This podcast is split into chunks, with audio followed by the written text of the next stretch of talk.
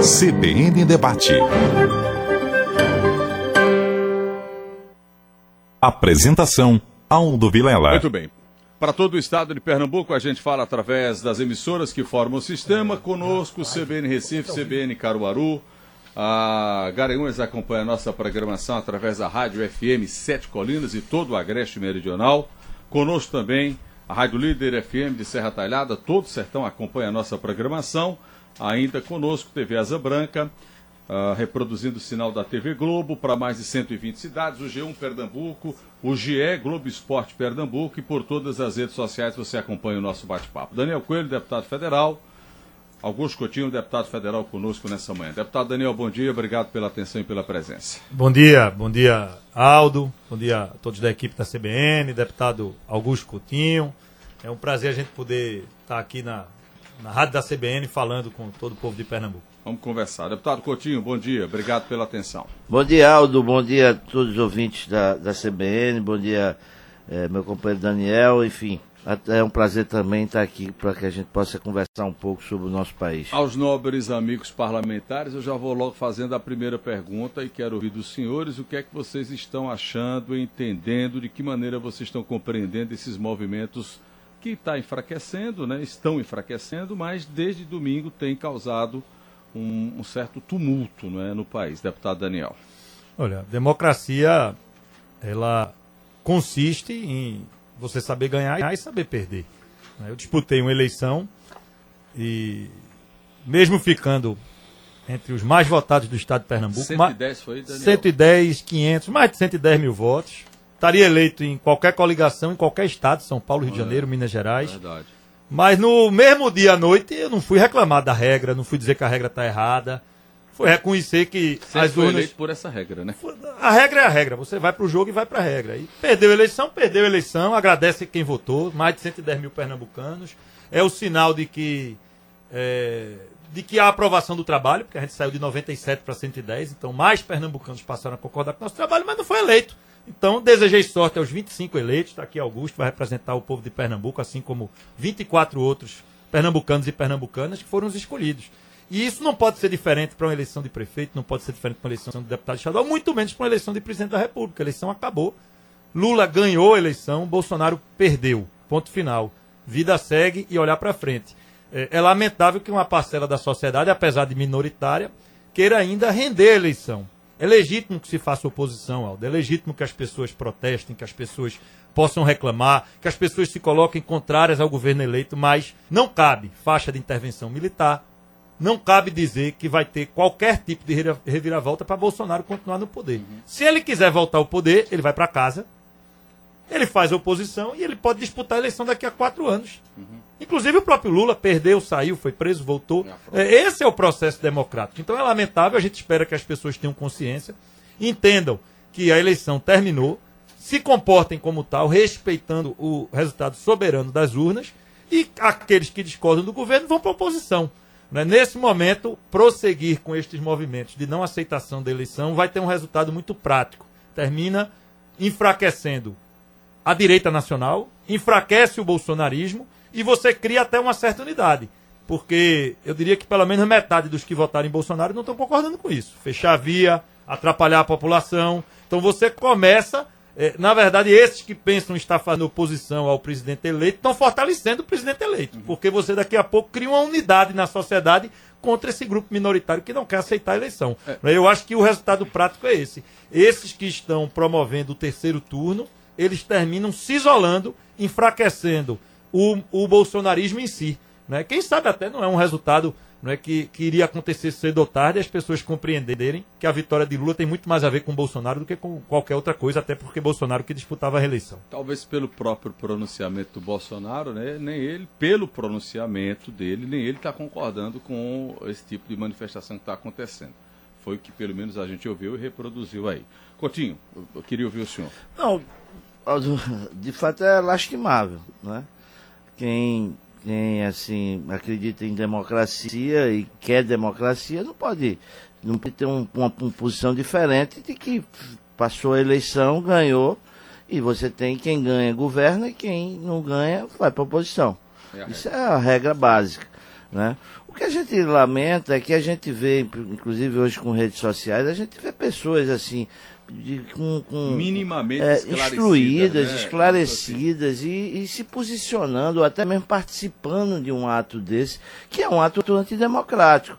Ou seja, a gente precisa, e um- uma das coisas que as pessoas que eram, eh, vamos dizer, eh, que votavam no, no presidente Bolsonaro e questionavam o, o- a- o governo do presidente Lula, era, era comparar com algumas ditaduras que você tinha no mundo, feito Cuba, Nicarágua, qualquer coisa desse tipo. Né? E quando você vê, você está defendendo, na verdade, uma ditadura. Você está defendendo pelo menos a tese de se manter uma ditadura porque não aceita o resultado das urnas. É lastimável isso. Isso é uma coisa que tem de ser coibida com dureza pelo Estado. O Estado tem de fazer isso, tem de desobstruir. As pessoas querem trabalhar, o Brasil precisa seguir normal. E o Estado tem que cumprir o seu papel, o seu papel institucional. É dureza em cima de radical, prende e vai para cadeia, né? E vai cuidar da vida, ou seja, a democracia é assim. E é assim que eu acho que o Estado tem tem de fazer, assim que a gente tem visto, por exemplo, eu vi o governador de São Paulo, que apoiou o presidente Bolsonaro, agir de uma forma dura, eficaz e competente, porque não, para não deixar que o Estado parasse. A gente está aqui em Pernambuco já hoje sem nenhum ponto mais de, é, é, é, de problema. Então é assim que a gente espera que os governadores do, do, do Estado, junto com, com a Polícia Rodoviária Federal, enfim, o, o poder constituído haja para que a gente tenha normalidade e essas pessoas que não aceitam, eles fiquem em casa, fiquem re- resmungando em casa, mas que, na verdade, é, a gente tem de respeitar a democracia. Ô Augusto, Daniel, qual é a lição que a gente tira desse processo eleitoral? Claro, é recente, é domingo. Foi uma eleição extremamente, no, no federal, disputada, acirrada demais. Qual é a lição que se tira desse, desse processo de domingo na federal, eh, Daniel? Olha, é, uma coisa que a gente já vinha dizendo na campanha. Toda eleição se tira lições, alguma né? coisa. Eu me lembro de ter dito aqui, até Augusto estava, tive o prazer de estar debatendo isso com Augusto antes Foi? da eleição, é, aqui na CBN, nessa mesma sala. É, a eleição não pode ser sobre não, e essa eleição foi sobre não. Uhum. É, As pessoas não votaram majoritariamente em Lula porque gostam de É Lula. As pessoas queriam se ver livres de Bolsonaro. Bolsonaro. Isso É a gente veio dizendo, não Foi foi, de hoje. rejeitado. Essa eleição foi sobre. é, como a passada foi sobre tirar o PT, essa foi sobre tirar Bolsonaro. Aqueles que, acharam no que. sentido Inverteu, inverso. né? Inverteu Inverteu. porque a eleição é sobre quem está no governo. Verdade. Qual é o jingle da campanha de Lula vencedor esse ano? Não tem jingle. O jingle é já ir embora. As pessoas não celebraram Lula, as pessoas celebraram o fim de Bolsonaro. Então, é muito ruim o Brasil viver uma sequência de duas eleições onde o eleitor se manifesta pelo não. O que eu espero é que o Brasil compreenda isso e comece a abrir um novo ciclo para a gente, quem sabe daqui a quatro anos, se manifestar sobre o sim a alguma coisa. O brasileiro dizer sim a um projeto político de renovação. Né? Quando a gente caminhou para esse segundo turno da maneira como ele estava, eu disse, o Brasil já perdeu. Porque você tem um segundo turno do ódio e do não. Do tirar um ou evitar a volta do outro. E não de construir um projeto que as pessoas acreditem. E é importante que haja reflexão do lado esse ano. É derrotado, apesar de uma margem apertada, e, e compreende-se que o Brasil está dividido entre Sim, um mas a razão é essa. A razão é essa. Ou se compreende que é sobre não e se cria uma alternativa de contraponto ao PT, mas que não tem uma agenda de gente armada na rua, como a gente viu o episódio final de Carla Zambelli, um verdadeiro absurdo, puxar uma arma. Quantas vezes, quantas vezes, Aldo, como, como político, já não fui ofendido na rua por petistas e por bolsonaristas? Eu vou meter uma arma na cara do cara porque o cara está me ofendendo? Isso ultrapassa os limites democráticos. Então, Uhum. a gente não pode conciliar com essa agenda de arma da imposição. Nós não podemos conciliar com a agenda de zombar da população LGBT, dos gays, para ganhar voto. Não cabe isso. Você fazer piada, você fazer todo tipo de constrangimento para poder dividir a sociedade. Essas agendas são ultrapassadas. Negar a desigualdade social, negar que a gente tenha desigualdade racial no Brasil. Ou seja, existe uma agenda que foi regressiva dentro desse bolsonarismo que ajudou a criar a volta de Lula. Ou a gente entende que essa agenda é equivocada e faz daqui para frente a construção de um contraponto democrático ao que é o PT, ou você vai ter o PT no governo para sempre.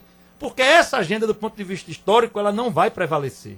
Ela não prevaleceu na Europa, não prevaleceu na América do Norte. Houveram movimentos populistas de extrema direita, todos ganharam e foram derrotados. Porque essa é uma agenda, do ponto de vista histórico, que não vai prevalecer. A gente precisa fazer contraponto àquilo que está errado e não partir para essa agenda armame- armamentista é, contra as pautas preconceituosa, é, agenda de divisão da sociedade. A gente precisa agora de uma agenda de unidade. Eu acho que é isso que o Brasil precisa, que venha por parte do governo e que venha por parte da oposição. né? E, o primeiro ponto, quem quer se colocar na oposição, Aldo, tem que torcer para dar certo. Não pode, no primeiro dia, torcer para dar errado. Eu perdi duas eleições majoritárias para prefeito do Recife. Ninguém me viu, durante os oito anos de Geraldo, torcendo para dar errado, ou no outro dia esculhambando, dizendo que não aceita, dizendo que a eleição foi roubada. Eu moro no Recife, eu não posso torcer para dar errado. Quando chegou na frente, eu disputei de novo. E até hoje me mantive no campo da oposição. Nunca saí dele. Continuo, ganhei pela primeira vez agora com Raquel, uma eleição majoritária no Estado. Mas a gente não trabalha para dar errado. E eu espero que o Brasil não torça para dar errado. A gente vai estar aqui os quatro anos. Agora, se o governo errar, cabe àqueles que estão na oposição apontar o erro e corrigir. Augusto. Aldo, eu queria até fazer uma observação. Eu acho que essa divisão do eleitorado brasileiro, ela, ela demonstra muitas vezes, não é. Muita, ah, pessoas que votaram em Bolsonaro também votaram, muitos deles, não porque eh, comungavam com, com o posicionamento e com essas atrocidades da- do radical eleitor de Bolsonaro, mas é porque tinha uma rejeição grande ao PT. E muitos E outros também que votaram né? no PT é porque tinham uma rejeição ao Bolsonaro. Então, mostra que o Brasil de de fato está dividido. E eu acho que isso, agora, o que a gente precisa fazer é fazer com que o país volte a, a- a ter a normalidade institucional que, que a gente eh, conviveu com muitas dificuldades a respeito disso. Eu acho para daí deixar com que a economia avance, com que a gera- geração de emprego aconteça. É isso que a gente de fato tem de esperar. Ou seja, do próximo presidente que foi eleito, eleito legitimamente, sem, sem ser questionado e que foi uma coisa boa. A urna não houve contestação dela, ou seja, que durante um bom tempo quiseram questionar ou duvidar da, da, da, da é, Seriedade, da né, seriedade processo, do, né? de todo o processo eleitoral. Isso é um, um ponto também positivo, que a gente não ouviu é, esse questionamento e não poderia ter. Enfim, eu acho que agora é torcer para que o Brasil avance e que a gente é, vai, vai ter, ou seja, a composição lá no Congresso Nacional, que é outro ponto. Ou seja, eu, eu vi no, no decorrer do segundo turno, muitas vezes, os aliados do presidente Bolsonaro colocando assim a composição do Congresso como sendo uma composição que era a ele toda favorável. E Daniel sabe como funciona o Congresso Nacional, ou seja, é, é, é uma casa plural, é uma casa que em todos os partidos tem, inclusive eleitores também de, de um lado e de outro, e que o, o presidente com o presidente eleito, eu acredito que vai conseguir sim conversar com os partidos políticos e tal, e é- isso faz parte da democracia, para que se, se, se encontre um, um entendimento, ou seja, de, de, de convivência e que avance nos pontos que sejam Agora, importantes. pelo entendimento de vocês, e vocês estão lá o tempo todo em Brasília. É, o- o- claro que tudo fica agora, Daniel, no campo do hipotético, não é, Augusto? Mas a, essa gestão do Lula vai ser uma gestão do PT ou vai ser uma gestão do Lula?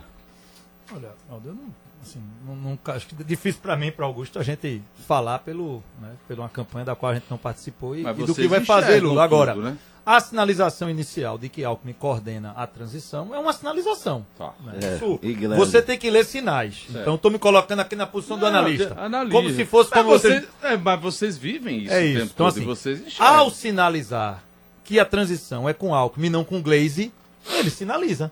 Ele sinaliza, olha, meu caminho de governo vai ser esse aqui. Pode confirmar na frente, pode ter alterações? Pode. Ele tem um mandato de quatro anos, ele pode alterar esse jogo. Mas ele está dando uma clara sinalização de que vai tentar fazer um governo é, amplo e um governo ao centro. Isso é uma sinalização inicial. Os desdobramentos nós vamos ver com calma, vamos a- aguardar. É, eu espero, e como eu disse, eu espero que a gente tenha uma oposição que saia das agendas atrasadas e vá para uma agenda de futuro, cobrando reformas, cobrando a modernização do, pra- do Brasil, que a oposição não deixe que o Brasil seja aparelhado do ponto de vista partidário pelo PT ou por Isso. qualquer outro, como eu espero que o governo dialogue com as forças conservadoras, com os evangélicos, com o centro, com a esquerda, com os movimentos sociais. Ou seja, a gente espera pacificação, a gente espera que o Brasil ande para frente. O discurso de, de- de- dele na vitória, aquele discurso lido de ponta a ponta, também é um sinal disso? Ele sinaliza, mas no mesmo discurso também diz que na direita vai estar a esquerda. Então, assim, a gente tem que aguardar. Eu acho que a gente tem que aguardar, tem que ter a paciência é, para poder ver os próximos passos. Agora, o que nós temos que trabalhar como né, militantes políticos, Augusto deputado vai estar lá na legislatura, é para que a gente crie um certo ambiente de unidade. Augusto vai estar lá, o senhor vai estar Eu- aqui na eu- Casa eu queria- Civil. Aí, Não, me- não me bote. Portanto, Minha, minha missão foi cumprida agora no fim do segundo turno. Depois de 20 anos, Aldo, tentando tirar essa hegemonia do PT e do PSB em Pernambuco. Tirou. Eu disse, alma lavada, tiramos, cumpri minha missão. Agora vamos. Sérgio inversor, não foi Augusto? Agora é o seguinte, eu quero deixar até uma provocação aqui pro debate. Você falava nessa maioria. O PL 22 de Bolsonaro e a turma marcou 22 de cima a baixo. O PL vai ser base de Lula ou vai ser oposição? Dos 99 eleitos pelo PL, quantos estão agarrados com Lula 1 de janeiro? Eu me lembro que eu disse isso aqui na rádio também antes. É bom que a gente registre tem uma vez, Lembremos tem que o. PL, o PL é Valdemar da Costa Neto, né? Então, Não, O não PL é só centrão na veia. Vamos ver em janeiro onde é que o PL vai É. estar, se é oposição do tá governo. com Lula. Nem eu, nem Então essa conta de que é uma maioria de Não- Bolsonaro Não, não, vai, vai por água abaixo. é maioria de Real. governo, né? Não Já a necessariamente. sinalização, inclusive, de Arthur, de... diga, assim. Não, é isso que o Daniel falou que eu fa- falei há pouco. Não é quando você for abrir essa bancada toda, você vai ter dentro do eficiência, com administração pública que tenha zelo aos recursos, mas também ela demonstrou ao eleitor à esquerda que ela tem preocupação social, que ela se preocupa com as minorias, que ela que ela está preocupada com a democracia e com os direitos humanos. Então, ela sinalizou para valores que são muito maiores do que as bandeiras partidárias, para valores que são caros a alguns eleitores conscientes da esquerda e da direita. Por isso que Raquel conseguiu, principalmente nos núcleos de formação de opinião, e o resultado da eleição mostra isso. Aonde Raquel, com exceção do Caruaru, claro, porque é a que é terra dela, coisa. Recife foi a maior Ela diferença. não- exatamente. Porque onde tem mais formação de opinião e onde houve maior compreensão do que representa a Raquel nesse momento. Foi propositiva toda a campanha, Propositiva. né? Ela fez uma campanha de fato... propositiva e Propositiva, convencendo. A é. comparação é que ficou, olha, Deve ser isso, né? deve ser É, isso. eleição, né? Eu disse que não, né, Coutinho? Mas eleição é comparação, e, né? E sendo É. só justo para encerrar e a gente ouvir Augusto aqui, nós temos que dizer, independente de divergir, Raquel foi muito propositiva. Os demais candidatos que não chegaram ao segundo turno, Anderson, Miguel e Danilo, foram propositivos. Foi. Marília é Miguel que. foi muito propositivo. Miguel, o Anderson também Miguel. não vi ele atacar em nenhum Não, momento a candidatura não. de. Também não vi Danilo fazer uma campanha de baixaria. Até saiu da linha do que é o PSB, que historicamente Não, é não, muito realmente- agressivo. Realmente, no primeiro turno você não teve, não. Baixaria teve no segundo turno. Agora, Marília perdeu a linha. Marília Exatamente, perdeu a linha. exatamente. E saiu extremamente desgastada porque passou a linha do debate do que era discussão para simplesmente agressão, agressão, agressão, fake news, ataque. Então ficou uma campanha é, pesada, né, lamentavelmente nesse segundo turno, mas deixo aqui também o meu minha saudação aos três candidatos que independente de não estarem no nosso campo, não terem, né, Miguel até apoiou no segundo, Uhum. mas fizeram campanhas propositivas. E isso é bom para o Estado. Você teve cinco candidaturas, cinco propositivas. né? No segundo turno houve um, um embate mais duro, mas na comparação, eu acho que foi isso que fez Raquel ganhar, comparando inclusive com o Eduardo. Como o Eduardo ganhou no Rio Grande do Sul, com o Bolsonaro ganhando lá com o Onix. Porque as pessoas compararam Eduardo e Onix, não dá. O Eduardo era mais preparado. Acho que ficou muito parecido esse cenário em Pernambuco. A gente vai dar mais tempo para o senhor na volta. Ah, tá Agora 30 segundos, então tem que ser equânime. Vamos para o intervalo, já já a gente volta para ouvir Augusto Coutinho e também eh, Daniel Coelho. CBN Debate.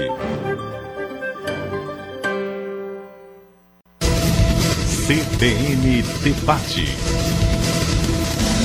Apresentação: Aldo Vilela. Seguimos para todo o estado de Pernambuco, os deputados federais Augusto Coutinho, Daniel Coelho. Deputado ah, Daniel falou no bloco anterior sobre essa mudança aqui no estado. Queria ouvir agora o deputado Augusto Coutinho sobre a impressão dele desse processo local.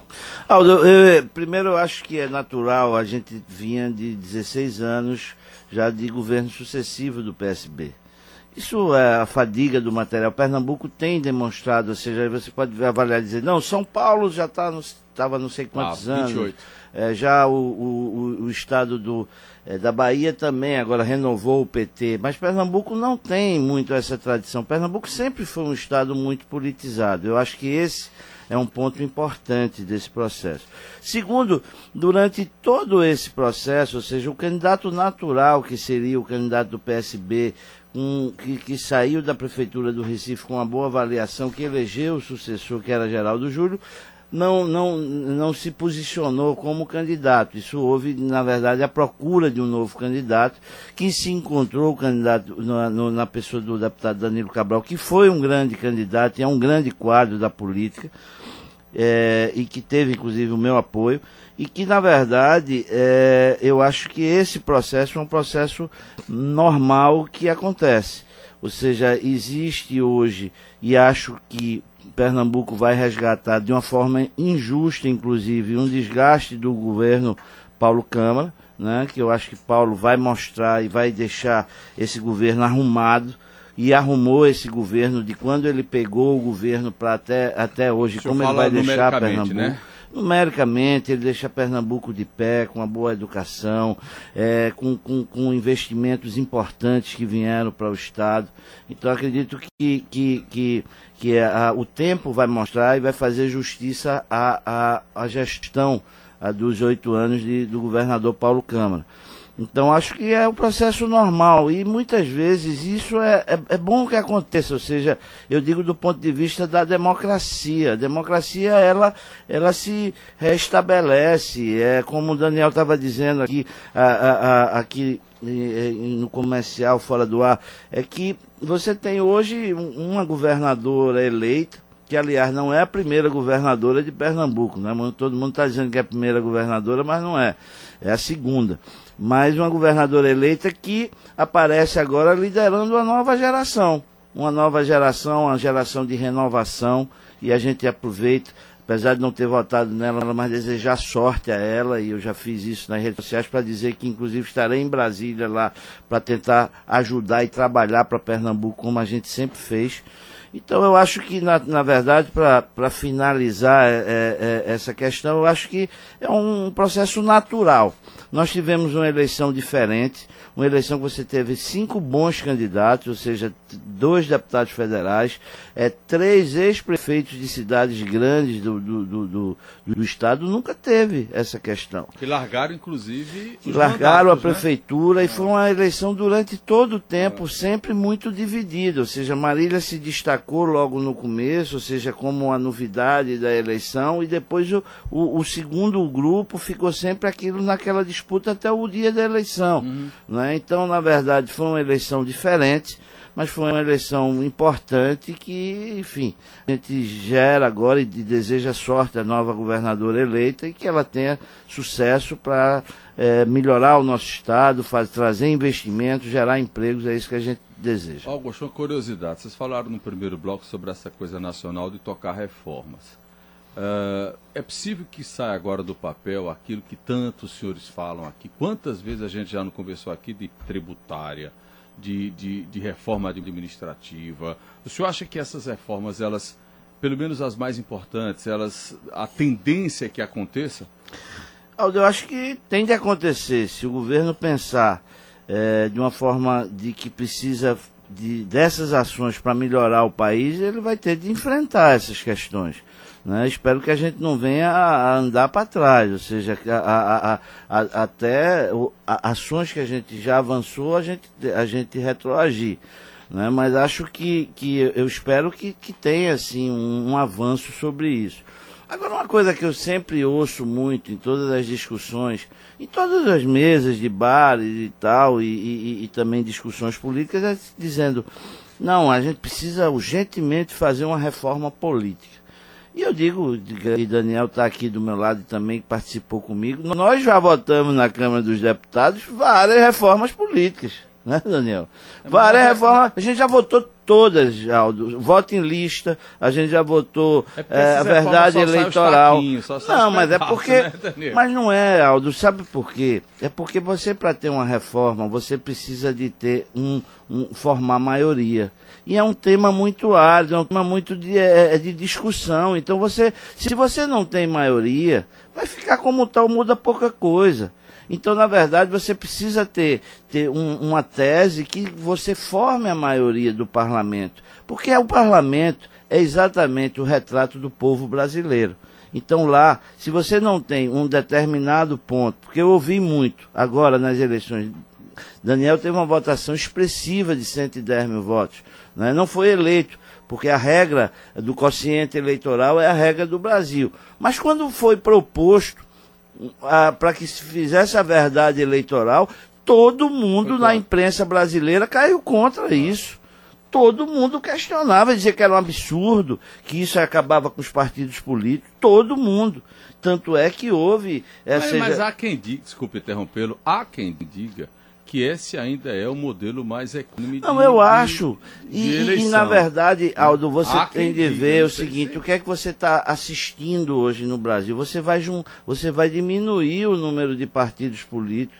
Hoje a representatividade de partidos, ou seja, que foram grandes no Congresso Nacional, se reduziu substancialmente. O PSDB, por exemplo, é um exemplo. O, P- o- o PSB é outro exemplo. Então você vai ter que começar a fazer essas, é, é, essas uniões, união de Fusões. partidos. É, mas a esse- federação agora já foi Não, pra eu não digo- de Pronto, partido, foi, né? foi um, um artifício que se tinha quanto a isso que não mudou Do- nada. do- só União. cidadania, não foi? Não, Não, só Não, União Brasil cidadania fez, o cidadania Federação fez. só tiveram duas. Cidadania e PT, PSDB e PT com. PSDB. Ah, não, e PSOL e Rede, três. Pessoal, Tivemos Pronto. três federações apenas. É. E agora vai, vai, vai acontecer uma coisa que, na verdade, não aconteceu no Brasil, que é a redução do número de partidos, porque Mas é há a 20 cláusula, né? anos atrás, o Supremo Tribunal Federal, erradamente, como sempre, quando se mete para Legislar. legislar, é, é, é, é, derrubou a cláusula de barreira. Isso- esse processo já era para a gente ter avançado 20 anos atrás, ou seja, da redução do número de partidos políticos. E é isso que a gente está vendo que aconteceu. E quem votou isso? Fomos nós. Foi eu, Daniel, foi tudo. É- Essa a questão de não ter mais coligação. É duro, é. Daniel está pagando um preço caro por isso. Mas nós votamos porque entendemos na ocasião, entendemos que é importante que você tenha no Brasil uma redução do número de partidos. É isso que está acontecendo, que vai acontecer. Então esse chavão sempre, não, a reforma não acontece, reforma, a gente já votou. Agora, para se ter reforma, e de fato você precisa formar maioria, você precisa formar consenso, você A precisa... política, a política talvez seja mais complicada, mas uma reforma tributária para esse país Não, ela está não é pronta, mais- é mais- inclusive. ela não é está mais- pronta. Ela não avançou no, no, no, no- no governo Bolsonaro, porque o agora, governo né? não, não, não, não, não bancou isso e não fez. Mas Daniel também se lembra, quando Rodrigo Maia, já logo depois que foi votada a reforma da Previdência, a reforma tributária estava com o texto pronto. E aí começou a, arenga do presidente da República com o Rodrigo Maia e isso eh, atrapalhou e Arthur Lira não deu andamento a seguir. Mas ela está pronta. A gente teve uma narrativa, Aldo, e, eu não, não podemos negar fato, né? O, o Congresso Nacional aumentou sua, o seu protagonismo. Eh, Não só nesse mandato de Bolsonaro, mas no mandato an- anterior de Dilma Temer, até porque você teve um impeachment, depois você teve um outro afastamento de Temer, que foi votado, não foi majoritário, ou seja, não venceu, mas você teve duas votações de afastamento de presidente, e nesse mandato eh, também um protagonismo, porque em muitos momentos Bolsonaro abriu mão de exercer o seu papel de liderar processos. Eu não consigo entender reformas e mudanças substanciais, apesar do protagonismo do Congresso, sem a liderança do presidente da República. Não tem reforma se o Ele é presidente não puxa, puxar. né? Quem Verdade. puxa é o presidente. É. As reformas é, é, mais profundas que a gente teve foi no curto período de Temer, porque ele se dedicou a fazer reforma como prioridade no governo dele. A trabalhista, que foi a de maior dimensão, foi dentro do governo dele. Ele se dedicou a fazer, ele puxou a reforma. Ele, que na verdade, fez todo o debate sobre a Previdência, que nessa legislatura foi concluída, no início dela já com Bolsonaro. Mas um debate acumulado também na época daquele período de Temer. E olha que Temer foi o presidente mais impopular da história. A gente está falando de um cara com dificuldade de dialogar com a sociedade. Né? Mas, mas, mas pautou a reforma como algo essencial. Então, vai ter reforma ou não nessa nova legislatura? Depende do presidente da República eleito. Vai ele, junto com Alckmin, com seus né, aqueles que estão construindo com ele aí esse novo momento, vão puxar reformas ou vão ser contra a reforma? Então, eh, o presidente pauta. Por mais que o Congresso tenha protagonismo, o Congresso não faz uma reforma sozinho. Até porque precisa de sanção presidencial. E para aprovar matérias difíceis, com o governo trabalhando contra, eu diria que é impossível. não sei se Augusto vê diferente.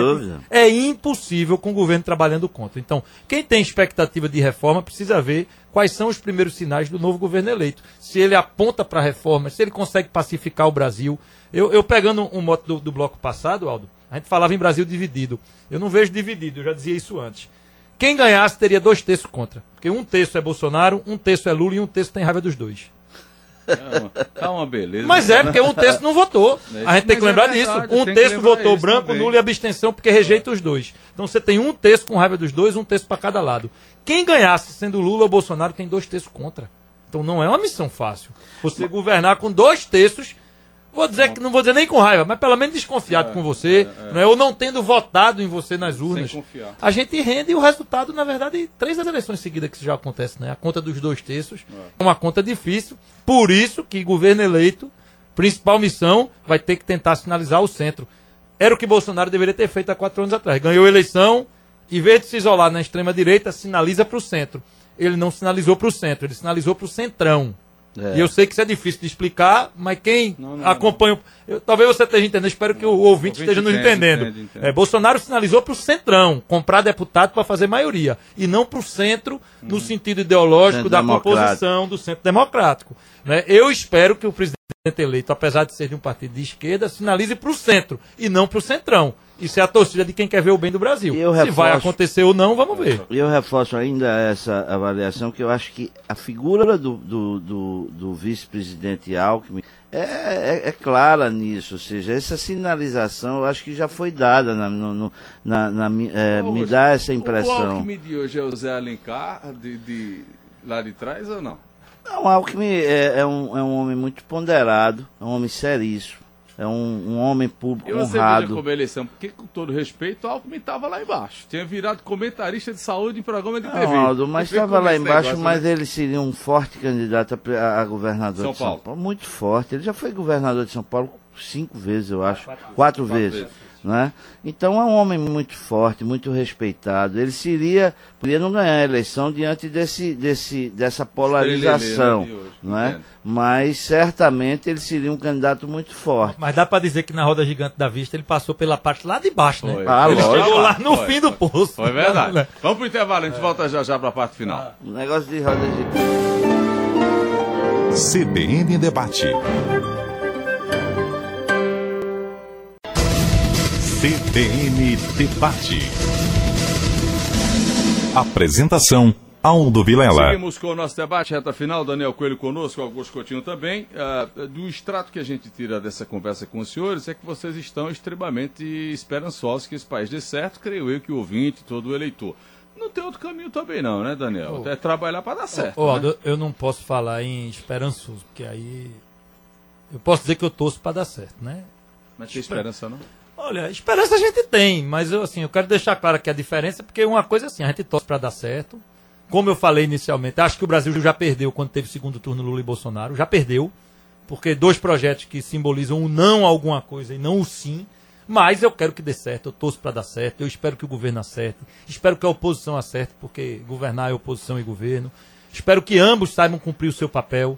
A oposição largue as pautas não democráticas e venha para uma posição democrática de contrapor-se ao governo, defendendo uma agenda para o Brasil e que o governo também defenda a sua agenda no seu limite democrático. né? Então eu quero, política, no né? campo da política, acabou a eleição, que se esqueça essas conversas de regulação de mídia, conversa ruim do governo eleito, que se esqueça na oposição essa conversa de intervenção militar, né, conversa ruim da oposição, e que a gente venha para uma conversa de construção de solução para o Brasil. Né, e que o debate fique entre posições ideológicas do governo e da oposição. Isso aí é, é extremamente saudável. né. Eu não posso torcer para dar errado. Eu, antes de ser político, eu tenho dois filhos brasileiros que moram aqui e eu quero que dê certo para eles, né? Tem que dar certo o Brasil. Agora, antes de tudo, Coutinho, você tem uma oposição aí, de certa forma, eu digo oposição à própria população, porque a coisa ficou, como vocês citaram aqui, seja dividido um terço, uma pauta inapropriada, ela vai ser muito cobrada pelo eleitor, né? Sem dúvida.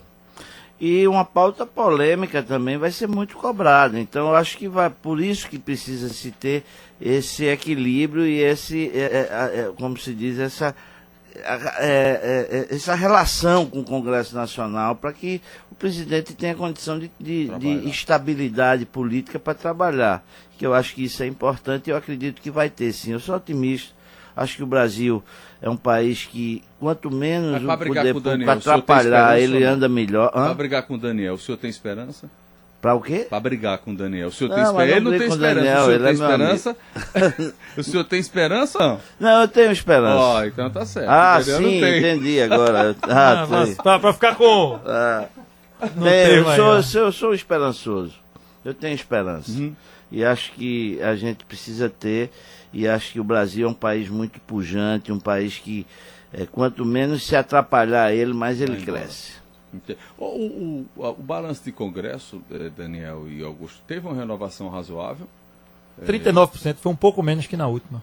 Aqui a Assembleia foi que deu uma renovação. É, mas aqui, mas né? está dentro do padrão, né? Eu, só pra gente encerrar aí com um pouquinho de polêmica, eu sempre gosto. É, a gente escuta muito dizer, ah, mas não tinha opção a Lula e Bolsonaro. Tinha. Segundo turno podia ter sido Tebet e Ciro. O povo escolheu. Esse foi o caminho que o povo escolheu. Podia ter sido Tebet e Ciro. Tebet representando o campo de centro-direita, Ciro representando o campo de centro-esquerda. Podia estar aí no segundo turno. Mas o povo não quis. As opções existiram. Não só esses, como outros que ficaram pelo caminho. É isso que eu quero reforçar daqui para frente. Olhar para trás já passou, o passado passou, essa eleição terminou. É como é que a gente constrói o futuro? Quais são as opções que a gente vai ter daqui para frente?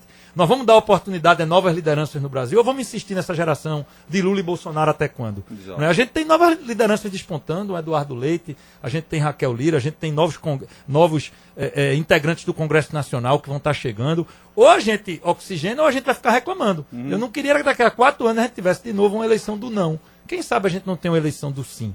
Não é? Isso é uma coisa para a gente olhar para o futuro. Não é? E fica aí o nosso abraço e, e, Aldo, aproveitar, o programa terminando, é, agradecer aos mais de 110 mil pernambucanos que confiaram em nossa candidatura, nos deram uma votação expressiva, aumentar 13 mil votos quando o nosso campo pol- político saiu de voto não é fácil. não é? A nossa federação diminuiu, o nosso campo político diminuiu e talvez dos candidatos que não usaram da polarização como instrumento eleitoral, talvez eu tenha sido um dos poucos no Brasil que conseguiu aumentar a votação. Perfeito. Então eu quero deixar aqui o meu muito obrigado ao povo pernambucano e o desejo a Augusto e aos 25 pernambucanos e pernambucanas que vão representar o, o Pernambuco no Congresso de que façam um bom trabalho né, é, no Congresso Nacional. Isso que a gente espera, sucesso para o Brasil acima de tudo. Coutinho, obrigado, viu, amigo? Aldo, obrigado, agradecer a você, a todos os ouvintes da CBN, a, a Daniel, sucesso a ele aí no, junto Na com a governadora. Não, Para eu- com isso, Aldo, para com vou- isso. Eu não vou dizer isso. Mas é, dizer também que sempre é um prazer muito grande, também aproveitar e agradecer a todos os nossos amigos eleitores, também tivemos aí mais de 100 mil votos e, e para a gente nos honra muito voltar mais uma vez a representar Pernambuco já pelo quarto mandato, nono de minha carreira já, né? Já que fui vereador Estadual, e deputado estadual. E, a- e agradecer esse reconhecimento a todos e a gente vai estar lá trabalhando e acima de tudo defendendo sempre Pernambuco e o Brasil. Obrigado aos amigos. Já já a gente disponibiliza esse debate nas redes sociais. CBN Debate. Apresentação: Aldo Vilela.